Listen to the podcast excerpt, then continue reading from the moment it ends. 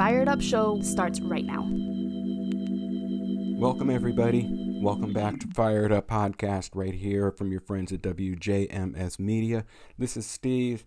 We're going to get into what's been going on in the political world here in the U.S. over the past week. Uh, we will uh, jump right into that. But first, as always, we're going to review where we are with the COVID pandemic. Uh, as of this week, we have 102.3 million cases that have been reported.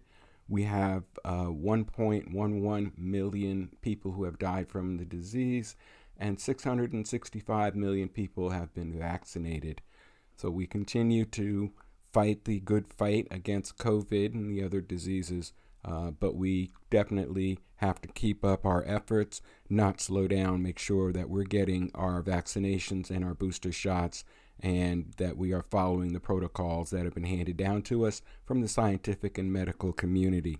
So, in other words, if you're going to be in a crowded situation, wear your mask, uh, maintain your social distance if possible, and basically do what you can to keep yourself, your family, and your community healthy. All right, we're going to get into uh, what's transpired over the week. Uh, there is some political news out there but the top story that surfaced and uh, has taken over uh, the news and media discussions this past week was, of course, the uh, death of Tyre Nichols in Memphis, Tennessee. Uh, in case you haven't been following the story, which, since it's on everywhere, is uh, something that is likely difficult. Um, what transpired was 29 uh, Tyre uh, Nichols was pulled over for a traffic violation uh, in Memphis. And as a result of his interaction and altercations with the police, uh, he ended up dying in a hospital three days later. Now, the the details of this story uh, are are somewhat gruesome but what you and what we have seen uh, due primarily to the very quick release of uh, body camera and uh, what are called spot cameras, those cameras mounted on poles that monitor traffic and other incidents. Um, we got a uh, detailed look at exactly what transpired as this young black man was brutally um, beaten by uh, at least five uh, police officers from the Memphis Police Force uh, who are part of a special detail uh, in the in the MPD uh, called the Scorpion Unit, uh, and we'll we'll talk a little bit about what that is or or was actually. Um, we saw in the video how this young man was initially dragged out of his car um, and you know was assaulted by the police. And again, this was for a traffic stop. This was not a violent crime. There was no weapon involved on the in the in the person of uh, Mr. Nickel. Uh, he was pulled over for, I believe it was reckless driving and and some other traffic infractions. Uh, when he became in, in, engaged with the police officers, uh, he uh, panicked apparently, and you know began to run away from them uh, toward his uh, parents' house, which wasn't that far away. The police um, tracked him down, tackled him, and as we watched in the video, these five officers uh, proceeded to beat him um, very badly, mercilessly, uh, including uh, punching, uh, spraying him with pepper spray. One officer is clearly shown in the video as uh, kicking the Mr. Nichols while he was on the ground uh, in the head. another officer was shown also kicking Mr. Nichols, and yet another officer came into the scene and uh, opened up uh, his baton or or asp, that collapsible baton that police officers carry, and proceeding to beat him further while again he was on the ground, um, uh, was not resisting in, in any way other than defensively trying to protect himself from the assault that was occurring. And you know, they the video, uh, one version of which I saw uh, was actually more than 30 minutes long, uh, showed the officers finally getting him uh, in custody and handcuffed and leaning him up against a car where you can see him, you know, visibly uh, in pain and, and struggling. At one point, he slumps over on his side, and no officers uh, went to assist him. Um, the video, as I said, is uh, very intense, and if if possible, you know, you you should take a look at it and, and definitely search for the longer versions because they give a fuller picture of exactly what happened.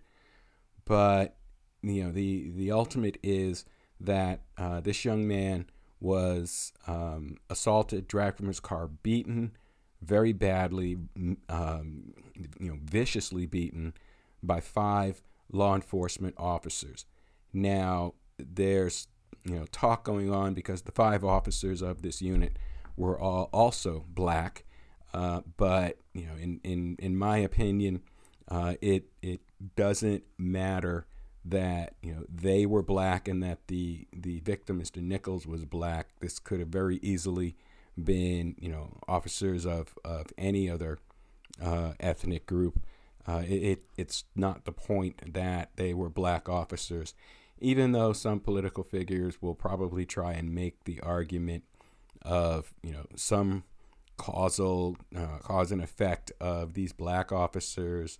They're out of control, whatever. Uh, what's really important here is it shows a complete break- breakdown of police discipline, uh, disregarding uh, police training, and you know basically uh, in consideration for the value of a human life. So as I said, the, the video that I watched uh, ran about 32 minutes.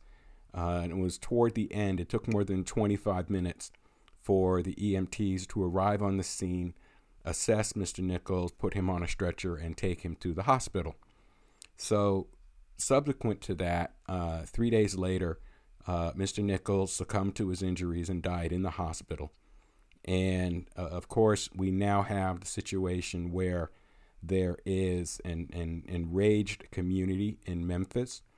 There were nearly uh, immediate protests once the, the videos were released this past Friday. And um, fortunately, um, the protests that occurred were peaceful. There was uh, no reported uh, destruction that uh, has has arisen or been shown in the news media, and you know, it was clearly the community uh, protesting peacefully their their upset um, condition over the facts uh, that were shown on the videotape. So, you know, we have an, yet another um, incident of a uh, police force uh, abusing and killing uh, a a civilian uh, particularly a civilian of color, uh, and it being caught on camera, and you know the the end result or the result of that is you know a a very visceral reaction by the community. Notably, in this case, uh, unlike prior incidents, which we'll talk about in a minute, um, these protests were, uh, for the most part, nonviolent, at least in Memphis there were some reports from other cities where protests were occurring where uh, protesters did, in fact, clash with police and, and there were scuffles. But the level of, of violence and destruction that we've seen in prior instances uh, has not uh, materialized um, as yet. And, you know, it, it brought back to mind and, and uh, checking into it I came to the realization uh, that it's been 32 years since uh, the, I guess, uh, seminal video event depicting the assault on a person of color by police officers uh, uh, occurred. And of course, that would be the uh, Rodney King incident in California. it's hard to believe it's been 32 years since that event. But in the interim, we've had a um, a fairly consistent string of recorded incidents involving um, interactions, uh, violent interactions between police officers and civilians. Now, I'm not saying that those are the only ones that have happened. And in fact, according to statistics, there are uh, likely uh, about 1,100 uh, people each year that are killed in altercations with police. Uh, and if you take into account those that are injured, uh, according to uh, data reported by Vice News, um, that the number of injuries or, or you know, both fatal and non-fatal shootings from the country's 50 largest police departments found that for every person shot between 2010 and 2016, officers shot at two more people who survived. Um, so the actual number of uh, gun related uh, in, injuries uh, and deaths is actually probably on the order of at least 3,000 a year. Now, you know, clearly, you know, some of these there there are circumstances where the individuals themselves escalated the situation.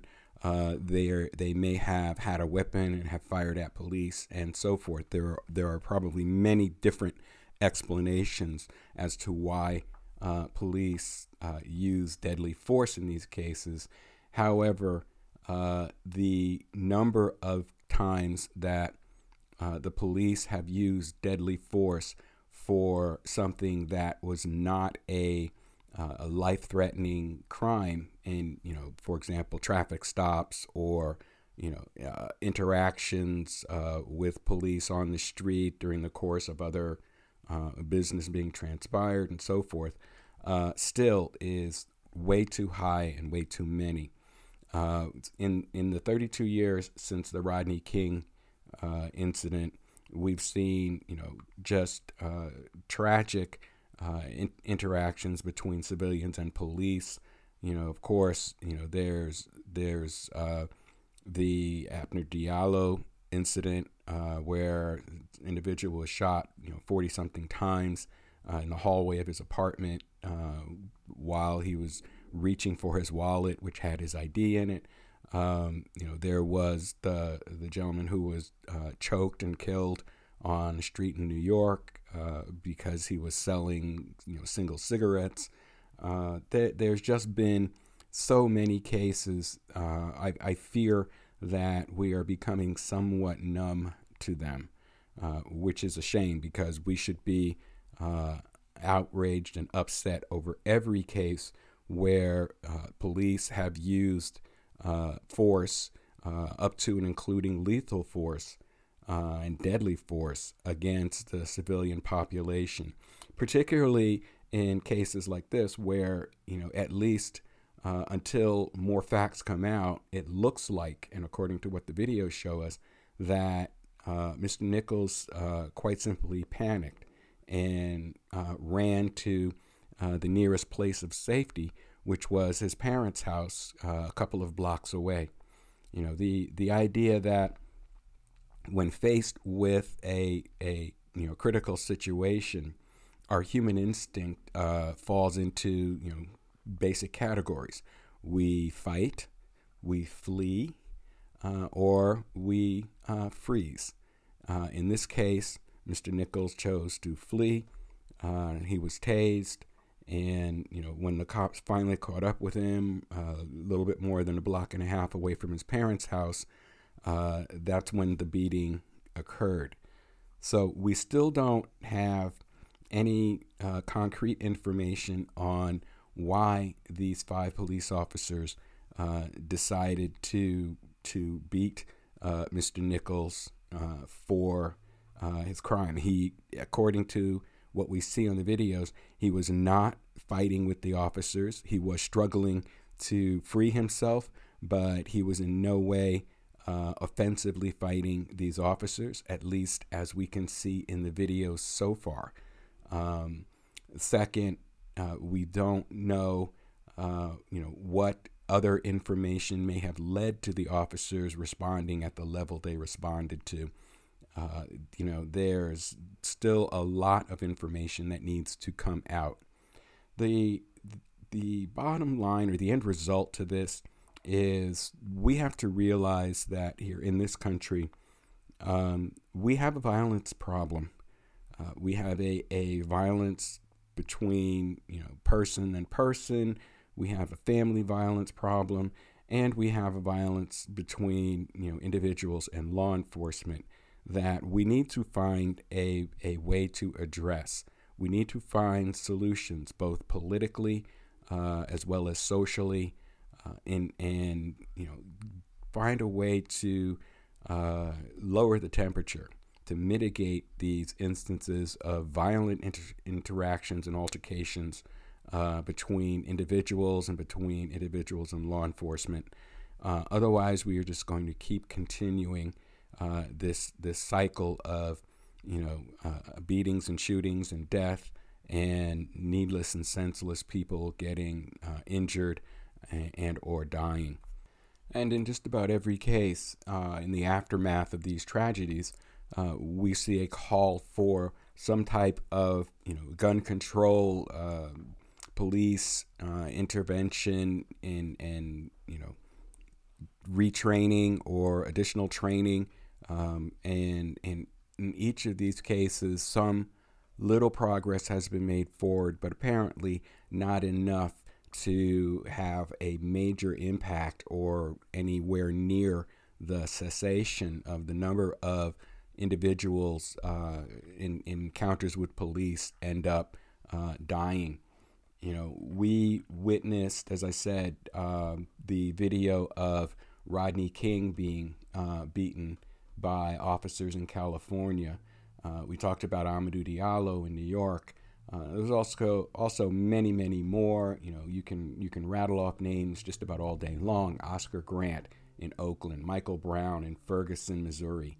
Uh, just a, a nearly continuous litany of victims. And then we come to George Floyd's murder in 2020 at the hands of police officers, which also was uh, filmed in its entirety uh, by you know uh, bystanders there, uh, which led to the officer uh, who uh, committed the the crime ending up being sent to jail.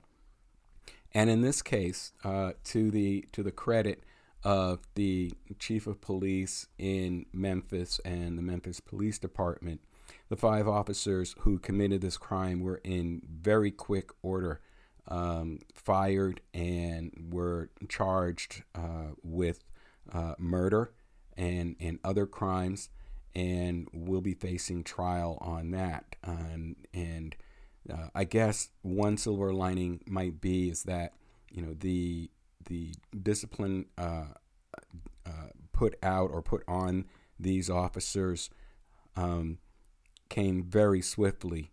Uh, in, the case of the officer that kneeled on the neck of George Floyd, uh, Officer Chauvin, uh, it took several months before he was removed from the police department and charged, and then ultimately convicted, and, and he is now uh, in in jail.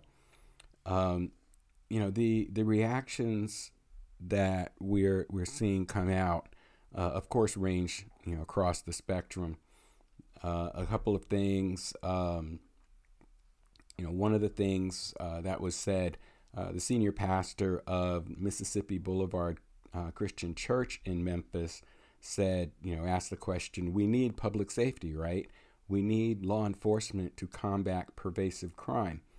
Uh, but he continued, we don't want the people who are sworn to protect and serve us, brutalizing us for a simple traffic stop or any offense. So, where does the politics and politicians fall into this? Um, a- after all, this is a, a political uh, show and, and not uh, a, a social studies or civics show. Um, so, what what is our political response going to be? Well, if if the past is any indication, um, there will be you know, uh, outrage shown. There will be speeches made. There will be calls for reforming policing and and so forth. Um, those on one side will will call for uh, efforts to be made to increase police training and you know uh, uh, address the inequalities uh, that lead to uh, the crime in our in our uh, society. There will be others who will you know make calls for that that phrase of you know quote defunding the police close quote as a way of removing the mechanism by which these deaths occur. Uh, and you know the the truth is uh, likely that it it resides somewhere in the middle, as as with just about everything. That there needs to be a combination of measures taken that is going to reinforce to the the officers in the street that um, they are there uh, to protect and to serve. Uh, they are there to to help and assist. They are not there to hunt down and you know and kill people for nonviolent uh, uh, uh, offensive actions uh, or actions that violate you know laws. Um, you know, there's been talk uh, recently, even before this this shooting occurred, of addressing the notion of you know police officers responding to traffic stops or how you know police uh, respond to uh, domestic violence calls where there there's no weapons uh, involved, and you know it it is it is obvious that you know you can't predict the outcome of any situation. A situation that you might enter that starts out as nonviolent can escalate into violence, uh, but there is this uh, tendency that we need to find a way to remove from the system for um, our our law enforcement officers to go uh, into violent mode so quickly and so forcefully. Now, you know, they are, you know, supposedly and allegedly trained uh, in, you know, nonviolent de-escalation of events. Uh, the the upshot of you know this event, as as with the, all others, is perhaps we need to rethink how that de-escalation training uh, is accomplished. Perhaps we need to think on the strategies that we use when there is a traffic stop.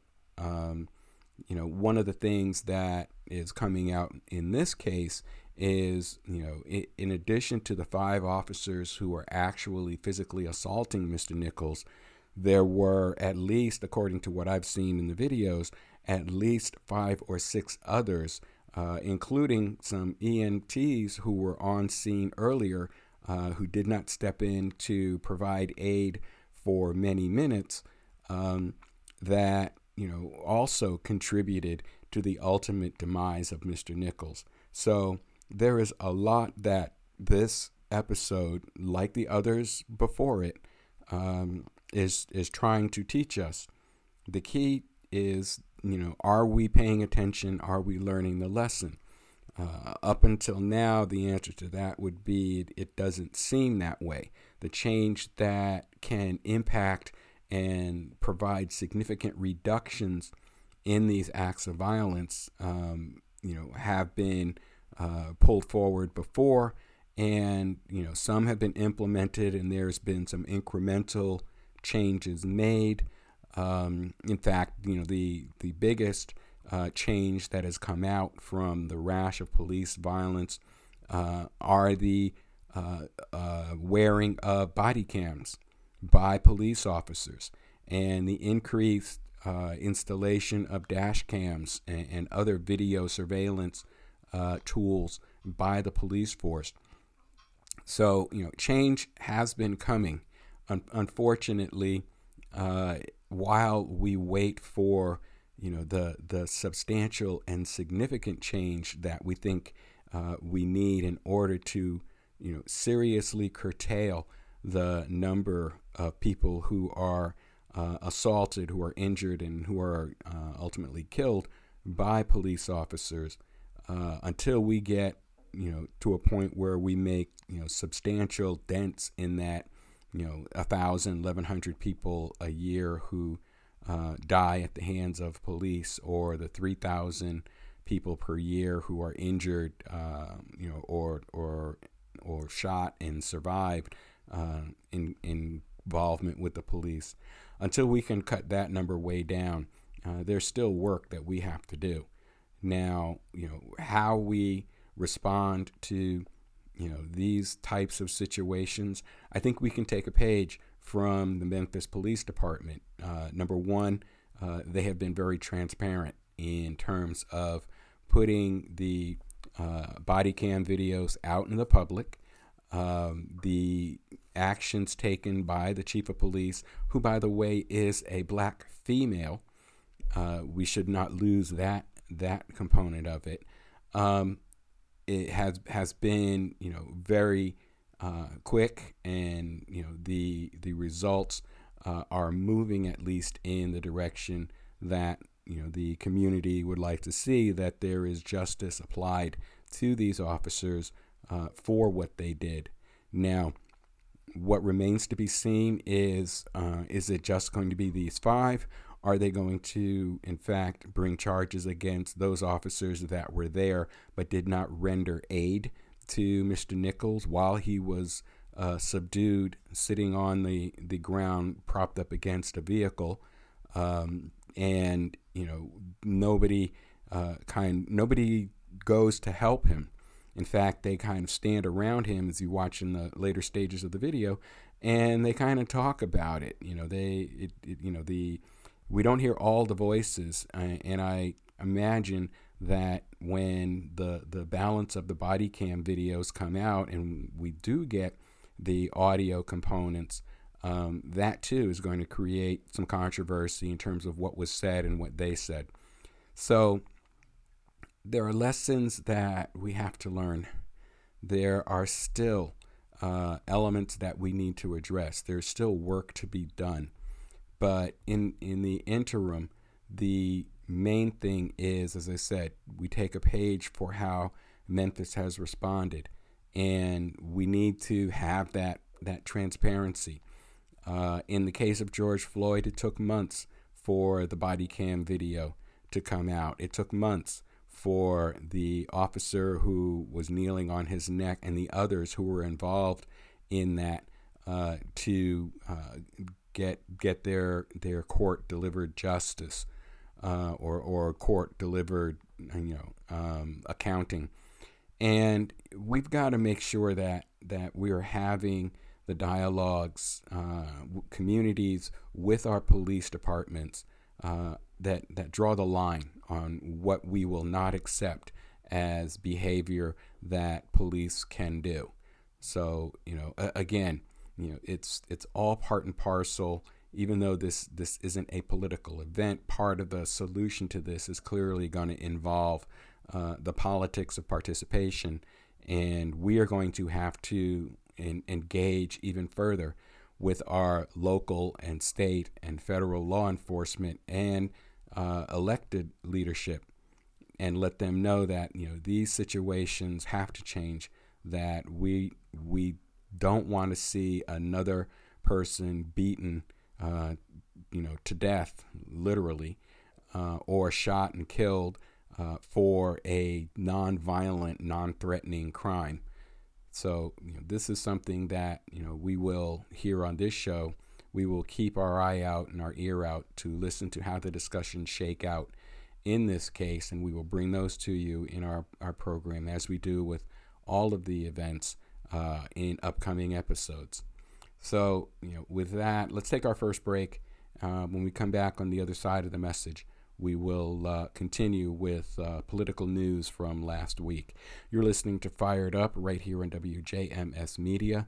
We'll be right back after the message. We're often influenced by what we see and hear online. Researchers say black communities have been specifically targeted online by bad actors that post false information about cultural issues, attempting to increase divisions in black communities influence how we vote, and influence public opinions. Here's how to stop the spread of cultural disinformation. Get information from reliable sources like experts, researchers, or organizations. Make sure you're not misled by information or quotes shared out of context. Check the account. Was it recently created or has zero followers? It may be a troll bot. If a story seems suspicious, don't share it with your followers. Together, we can stay informed and empowered. This public service announcement is from the National Black Cultural Information Trust. Learn more at nbcit.org. And we're back. Thank you for staying with the Fired Up podcast right here on WJMS Media. And uh, we're going to jump into our political stories next, uh, starting off with uh, revisiting something I brought up in last episode. Uh, and, you know, side note, it, it's hard to believe that we are not yet a complete month into the 118th uh, Congress uh, under Republican control, and you know we are seeing exactly what uh, is is being laid out in front of us, and and what the next two years are going to look like. Um, the one of the stories I brought to you last week uh, was the Republicans were um, you know engaged with dealing with the debt limit, uh, the debt ceiling, and you know the uh, they were optimistic, or they were actually they were less than optimistic, to be truthful, that uh, they would not be able to work out a solution without having some mechanism of forcing the Biden administration uh, to do some things that they considered necessary, but Democrats consider, uh, you know, deal breakers. And you know, a follow-up article came out from Politico uh, just the other day, and you know, it, it cites that McCarthy is optimistic about agreement with Biden on debt ceiling. Uh, and what it's talking about is how you know Kevin McCarthy has expressed optimism about his upcoming meeting with President Joe Biden to discuss the nation's debt ceiling, despite the Biden administration's previous stance that they would not negotiate with Republicans on the issue. Uh, McCarthy still believes that President Biden, Biden will be willing to make an agreement. Uh, the you know, he cites the need to raise the debt ceiling as an opportunity to force government spending cuts and reduce the nation's runaway spending. Uh, he suggested that cuts to defense spending are still being considered, but unlike what had been put out in the media uh, a week ago, cuts to Social Security and Medicare, uh, according to McCarthy, should be taken off the table. You know, a- as you you know, the U.S. hit its statutory limit on debt uh, uh, literally uh, two weeks ago, and Treasury Secretary Janet Yellen has predicted that extraordinary measures, which can be used to prevent default, uh, will will hold until June. Uh, McCarthy stressed that defaulting on the nation on the nation's debt is not an option, and that the responsible thing to do is to sit down like two adults and find a solution, uh, which I, I find kind of humorous coming from the Republican Speaker of the House. So, this upcoming meeting between McCarthy and Biden is scheduled for Wednesday of this week.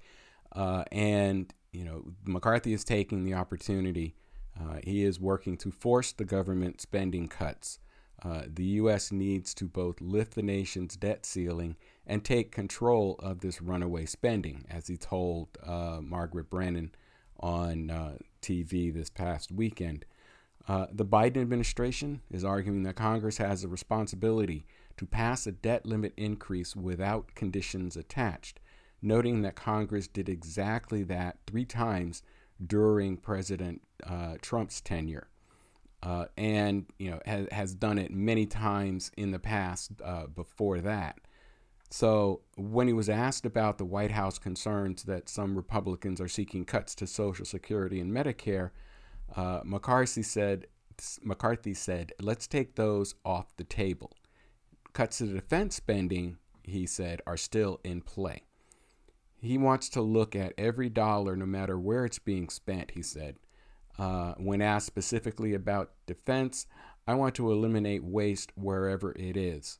Uh, and and uh, we've talked about defense spending on this on this show and prior occasions, and uh, particularly spending money for systems we don't need. Um, McCarthy insisted the U.S. wouldn't default on its debt. Uh, he is on the record as saying that that is not going to happen. Uh, but he's saying, let's take a pause. We have hundreds of billions of dollars. Uh, this default won't come to fruition until sometime in June. So the responsible thing to do is to sit down like two adults. Now, this from the Congress that, uh, among its first uh, actions uh, as the 118th Congress, uh, is looking at establishing committees to investigate uh, the laptop uh, belonging to Hunter Biden, uh, to investigate the so called weaponization of the FBI in, in specific and the federal government in broader terms, and, and other kind of, you know, now it's our turn to uh, to inflict pain upon the Democrats uh, like they inflicted upon us. You know, McCarthy has has reinstated uh, some Congress people who were removed uh, from uh, their committee chairs by the prior uh, House under former Speaker Nancy Pelosi, and has removed some Democrats from key committees that is widely seen as you know a a weakening of those committees uh, by removing people who are eminently qualified uh, and experienced in uh, these key committees and replacing them with people uh, who McCarthy owed the favor of their vote to get him the speakership. Uh, as you recall, in the uh, run up to getting the speaker elected, um, McCarthy had to make some some deals, some promises, some commitments to some 20 uh, Congress people who were opposed to him becoming Speaker and were holding up his appointment or his election uh, to the to the top spot uh, to the tune of taking 15 votes uh, to do something that for 100 years had been done really on one kind of perfunctory vote in the House uh, each time the new term began. So, you know, we, we the, the U.S. has already hit its statutory limit on debt, um, but has said that, you know, according to Treasury Secretary Janet Yellen, that uh, defaulting on the actual payment uh, of of the debts uh, is not something that will happen until sometime in June uh, if Congress doesn't act to raise the debt limit. So, you know, the the games are already being played. Um, there is a a vindictive streak being applied by the Republicans to the Democrats uh, as you know retaliation for what the Democrats did while they had the the House. Uh, and again, you know, when I started this program, you know, three years ago, uh, one of the things I said was that it was all about calling out when, you know, games were being played and what those games were and what they mean to the American people. Well, in this case, you know, the games that are being played are this this uh, tit for tat retaliation by Republicans which is you know consuming time and resources away from their getting you know the the real core business of the people done. Um, you know they are going they're forming a committee to investigate Hunter Biden. Uh, they're forming committees to you know look at the weaponization of the FBI and of the federal government in in broader sense. Uh, they are looking into forming a commission to investigate what happened and, and how the COVID uh, pandemic uh, started and ultimately, you know, was brought to this country. Now, I mean, the the these things are you know, important. Uh, I think Hunter Biden's laptop is less important. Uh, I, I really think the American people could, you know, care less about what's on, you know, Hunter Biden's laptop and, and so forth.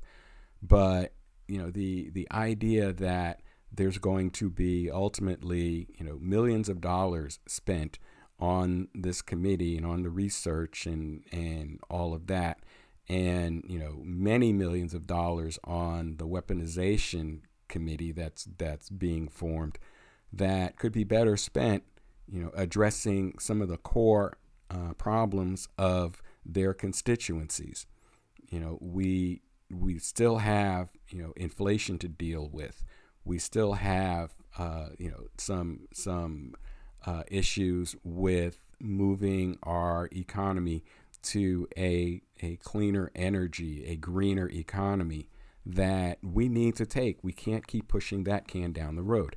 So there is a lot of you know, and, and I'm putting these in air quotes, legitimate work to be done by this Congress. And, you know, the fact that they are going to waste their their time, their energy, and our money on, you know, Hunter Biden's laptop and, you know, trying to figure out why uh, the FBI is considered a weapon. And, you know, there there's just, in my opinion, there's little, if any, point to the value of that other than you know raking the Democratic Party across the coals uh, for vindictive purposes. So you know clearly uh, we need to make sure that you know we are communicating uh, our you know displeasure, uh, or we are communicating with them to let them know that you know there are other more important fish to fry than Hunter Biden. Uh, so you know, make sure you're reaching out to your uh, to your congressperson. Uh, also, you know, it, it, again, as we always say, you've got to look also at your state and local governments. You know, are they focused in on the key issues that are most important to you? Or are they just off, you know, doing these partisan political games uh, that really serve no other purpose than you know to allow them to pat each other on the back and saying, yeah, look at how we you know you know for for the Republican side, look at how we own the libs on that one. You know, and it, I, I'm tired of these games, and you should be too. Uh, we should be raising holy hell with our elected officials about why are you doing this rather than doing that. So you know, let's let's engage let's you know get on the phone, send the emails, uh, visit the websites. You know if, they've got you know a Twitter feed or a TikTok feed or a uh, Facebook page, whatever. Let's get on there and have a dialogue about. You need to focus on why you're there, not you know who you can. Um, who you can pick on, who you can stab in the back or whatever. So you know, let's let's make sure that we are getting you know that message. And in addition to you know those stories um, that I just mentioned, um, in the last episode we also talked about a proposal that the Republicans have made to you know eliminate the Internal Revenue Service. Uh, you know they they talked about you know taking away the funding for eighty seven thousand um, IRS employees, uh, calling them agents, which is you know not exactly truthful, but the the idea is still circulating around, and you know it has been uh, creating some firestorm and pushback uh, to the Republicans on it. Um, the proposal, you know, that was backed by Speaker McCarthy um, as I said, have landed them in, in something of a difficult situation. And what we're seeing is as the public sentiment on this uh, tax proposal has come to light, uh, many uh, people, including Republicans, are uh, actually distancing themselves from the idea. Uh, even President Biden uh, said, quote, you got to be kidding me. What in God's name is this all about? Well, what it is is he's the proposal he's criticizing uh, would be that the Republicans would eliminate the Internal Revenue Service uh, and uh, pretty much all of the taxes that the IRS now uh, uh, collects, including the income tax that we all pay, uh, you know, and you know other taxes, the capital gains tax, the inheritance tax, the death tax, and all of these and replace it with a 30% national sales tax on things like groceries, gasoline, clothing, supplies, and medicine. Uh, the legislation has been around for decades, and we've talked about this on this show, but it uh, gained new attention uh, because uh, Kevin McCarthy brought the subject up. Uh, Republicans on the House Ways and Means Committee, however, are treating the legislation like it's radioactive, with some members declining to comment on it. Uh, for example, uh, Representative David Schweikert uh, is quoted as saying, uh, quote, there's never going to be a vote for it. Uh, despite the opposition, the newly appointed chairman of the committee, Representative Jason Smith, has committed to holding a committee hearing on the legislation. Uh, supporters are arguing that the national sales tax would create a fairer, more transparent tax system. However, critics, including the Wall Street Journal editorial board and Americans for Tax Reform, say the legislation will not survive. So, you know, what it, what exactly are they talking about? Uh, basically, uh, as I as I said in the last uh, podcast, uh, if you go to other countries in the world, they don't have an income tax. They have either a uh, general services tax or GST or a value added tax that is applied to products that are uh, bought and sold. And what that does is generate revenue for the government by taxing the consumption of items by the public. And, you know, it it is something that you know, has, you know, as I said, created a firestorm. Um, you know, and Democrats have depicted the proposal as part of an extreme Republican agenda. Sen- Senate, yeah, Senate Majority Leader, excuse me, Chuck Schumer, and House Minority Lead- Leader Hakeem Jeffries have criticized the proposal, saying it would harm the economy. Uh, the chief sponsor of the legislation, Representative Buddy Carter, disputes the criticism saying the national sales tax would be the only progressive tax reform bill uh, pending in Congress. Uh, each household under the plan would receive a monthly prebate based on federal poverty levels, allowing them to purchase necessary goods tax free, uh, and or basically reimbursing them for the taxes they paid.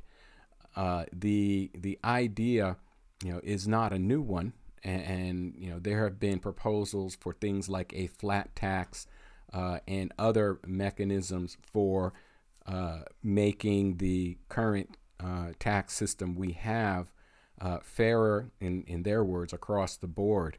The difficulty is that if you have a national sales tax, uh, it is going to impact uh, poor and working class individuals to a much larger extent vis a vis the percentage of their income that they would pay into that tax. For example, if you're buying a house at today's typical prices, uh, 30% tax could add anywhere from 10,000 to $15,000 to the price of, of your house. If you're buying a car, it's going to add several thousand dollars uh, to the price of that car you know everything down to you know a a pack of gum or a bag of potato chips is going to see a 30% tax increase on it.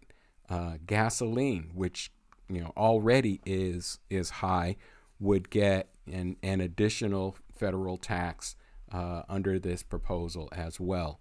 Now as i said that will impact you know poor and working class individuals to a greater extent uh, than it would, uh, you know, wealthy individuals as you know a percentage of their their income.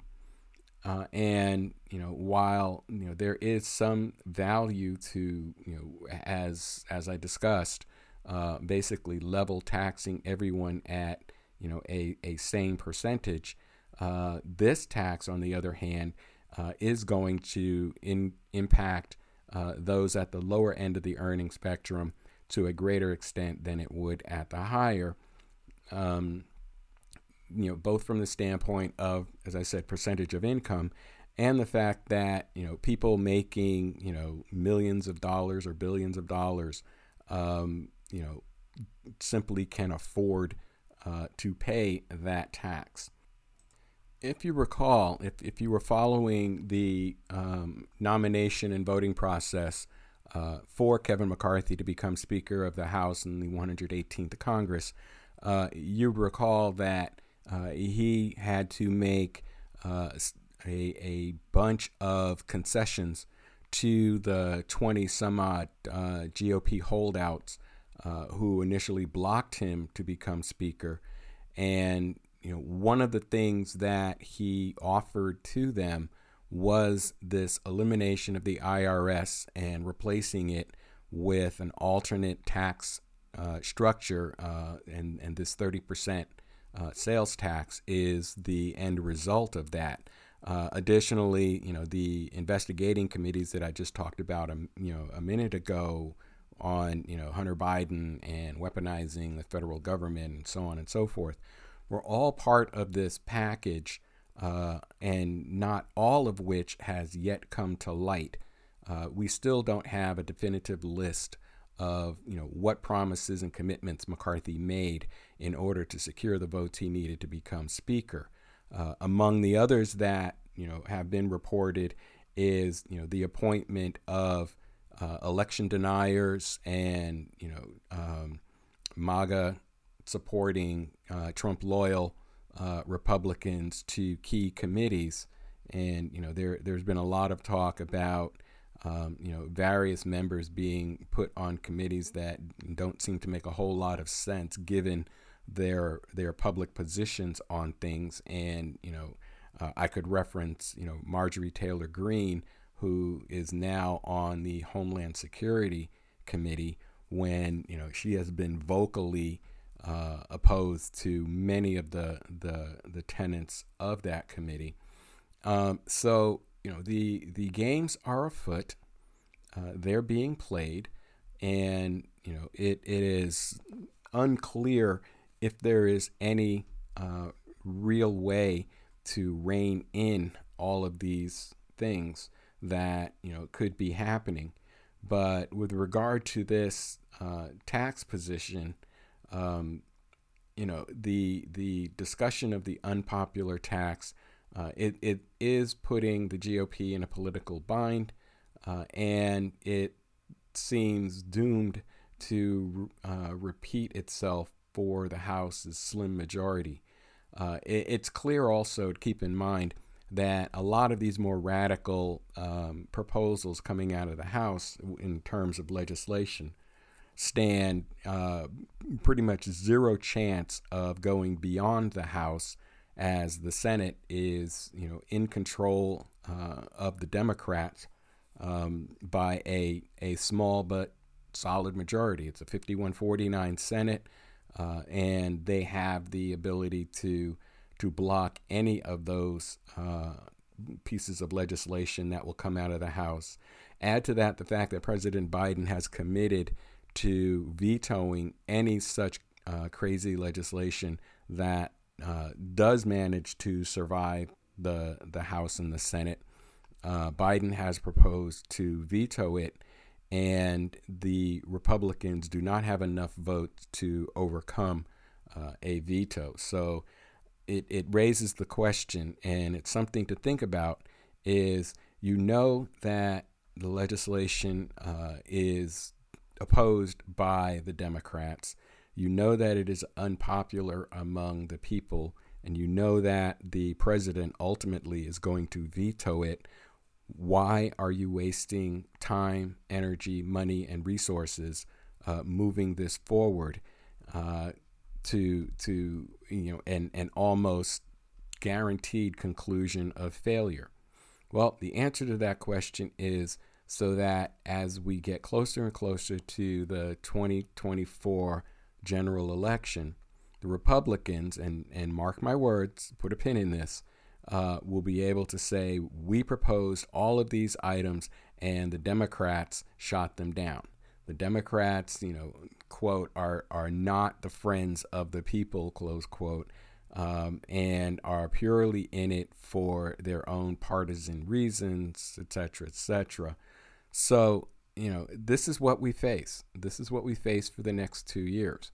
And, you know, it, it is clear that we need to you know pay close attention, uh, make our make our opinions known to our elected officials, both Democrat and Republican, and let them know that you know they basically you know are, are looking at wasting two years of political and necessary accomplishments for the United States in order to pursue these these these pipe dreams that were promised by the candidate for Speaker of the House in order to get elected. In other words, for purely political reasons. Uh, this is, you know, something that we need to, uh, as I say, take account of. We need to be engaged with. We need to be educated about.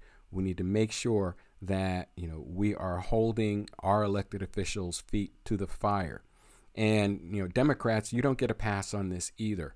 Uh, granted, your party uh, is, you know, uh, apparently working to stay on the right side of these arguments, but we need to make sure that we're encouraging them and holding their feet to the fire uh, to have them not sleep on some of these issues that the Republicans are proposing uh, that are going to be detrimental to the the well-being of the working population and the general electorate you know, as is the case with this 30% tax.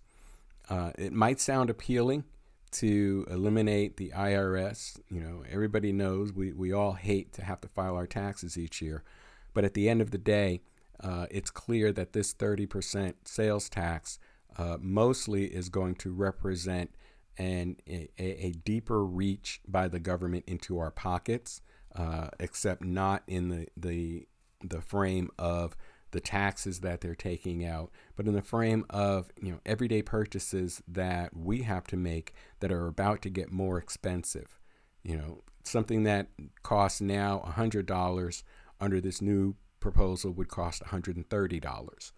Um, gasoline is going to see an in- increase in prices because of this tax. And you know, the Republicans' concept of basically giving us an allowance, what they call a prebate, uh, really, in in my opinion, is you know a a nonsensical solution uh, that is is not going to to resolve the problem. According to the information they're putting out about this so-called um, pre-reimbursement of of this new tax, uh, it would be based on where your income level stands with relation to the poverty line, which is currently, I believe, at, at $13,000 and change. Uh, so the, the further above that line that you are, the lesser amount of uh, uh, prebate that you would receive, which means that you know any sales tax is going to have a bigger impact on your personal bottom line. You know, if you're if you're making hundred thousand dollars a year, uh, and and again, I'm, I'm speculating here. I have not seen any numbers. Uh, this has not been scored by the Congressional Budget Office or CBO or anything like that that I have seen so far. Um, but given the fact that it is being tied to uh, your position, your financial position relative to the poverty line, uh, it stands to reason that the further above that line you are, the lower amount of prebate that you are going to get. And that means that the increase in taxes is going to be felt by your uh, budget even more. So, you know, as as we say on this show, as we we always say, you know, not only is the devil in the details, but that we the the electorate, we the voters, we need to make sure that we are informed educated, and active in making our feelings known uh, in as loud a term as possible to our elected officials. What that means is we have a homework assignment. We need to do our research, we need to do our diligence, we need to dig wider and dig deeper. Uh, we need to expand our sources of information and not just rely on uh, you know social media or uh, news sources from one side of the political spectrum or the other. Whether you are conservative or liberal, you need to listen to both sides of the argument because, as we always say on this show, the truth lies somewhere in the middle. That's going to do it for this episode. I thank you all for uh, tuning in, for downloading, and for listening to our podcast. Uh, please know that you can find uh, archives of our shows uh, on the um, on demand platforms. Uh, you can uh, get there by going to the WJMSradio.com website uh, or you know search for Fired Up in your search engine of choice, and you will see the links to our show there. As always, please make sure that you take care of yourselves, stay safe, uh, keep protected from the pandemic, and you know keep informed. And I look forward to bringing you more information and more insights in seven days.